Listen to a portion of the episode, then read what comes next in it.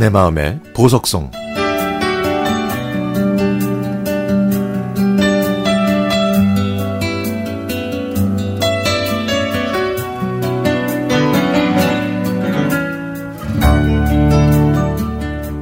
아버지와 어머니는 교편을 잡으셨습니다. 가난하셨던 아버지는 의대에 가고 싶어 하셨지만 당시 의대에는 장학금 제도가 없어서 인천사범교육대학에 수석으로 입학해 4년 내내 장학금을 받으셨죠. 어머니도 아버지와 같은 대학에 입학하셔서 4년 동안 장학금을 받으셨습니다. 그러다가 첫 발령지인 경기도 화성시 우정초등학교에서 인연이 되어 결혼을 하셨습니다. 아버지는 최연소 장학사와 또 49의 교장 발령을 받으셨으니까 교육계에서는 나름 인정을 받으셨지만 제가 스무 살때 암으로 저희 곁을 떠나셨습니다. 그런데 어느덧 제가 49살이 됐네요. 어렸을 때는 산처럼 높은 나이라고 생각했는데 막상 제가 그 나이가 되고 보니까 아직 어린아이 같습니다. 그 힘든 시절에 우리 아버지들이 집안을 세우려고 얼마나 노력하셨는지 저는 짐작조차 할 수가 없네요. 제가 스무 살, 여동생이 열아홉 살에 혼자 되신 어머니는 저희 남매를 더욱 엄격하게 대하셨죠. 그리고 세월이 흘러 어머니도 교장 선생님을 마지막으로 퇴직을 하셨습니다. 제가 어렸을 때 어머니가 스승의 날에 선물을 받아오셨는데 아버지는 어떻게 교육자가 이런 걸 받아올 수 있냐고 당장 돌려주라고 불같이 화를 내셨던 일도 기억이 나네요.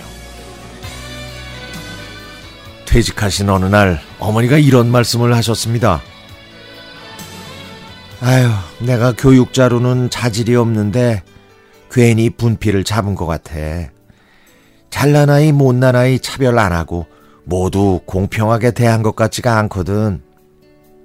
내가 나도 모르게 상처를 주었던 아이들도 있겠지. 세월이 지나고 보니까, 아휴, 정말 미안하네. 저는 겉으로 내색하진 않았지만 마음이 아팠습니다.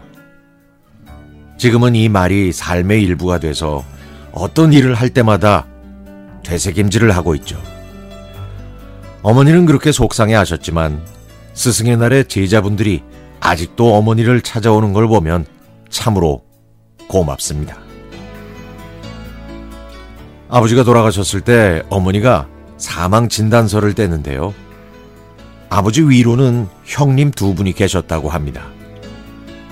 그런데 두 형님은 아버지가 어리셨을 때 돌아가셔서 그동안 저는 고모 두 분만 계신 줄 알았거든요. 그래서 더욱 치열하게 사셨을 아버지를 생각하면 지금도 가슴이 미어집니다. 저는 이 얘기를 작년 추석에 들었는데 뒤늦게 이 사실을 알게 된 제 자신이 한없이 초라하고 죄송했죠. 몇 년 전에 영화 보헤미안 랩소디가 개봉돼서 인기를 얻을 때였습니다. 어머니를 모시고 아버지 산소를 가는데 FM 팝스에서 퀸 얘기가 나오더라고요.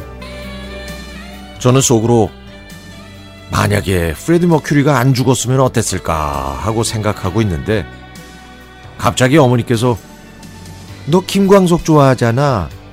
퀸도 좋아해? 라고 말씀하시길래 깜짝 놀랐습니다.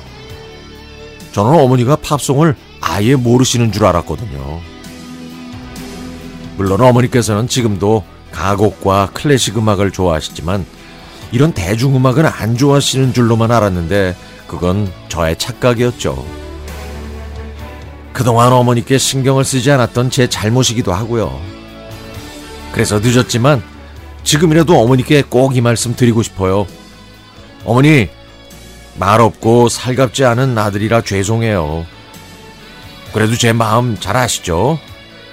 오래도록 제 곁에 있어 주세요.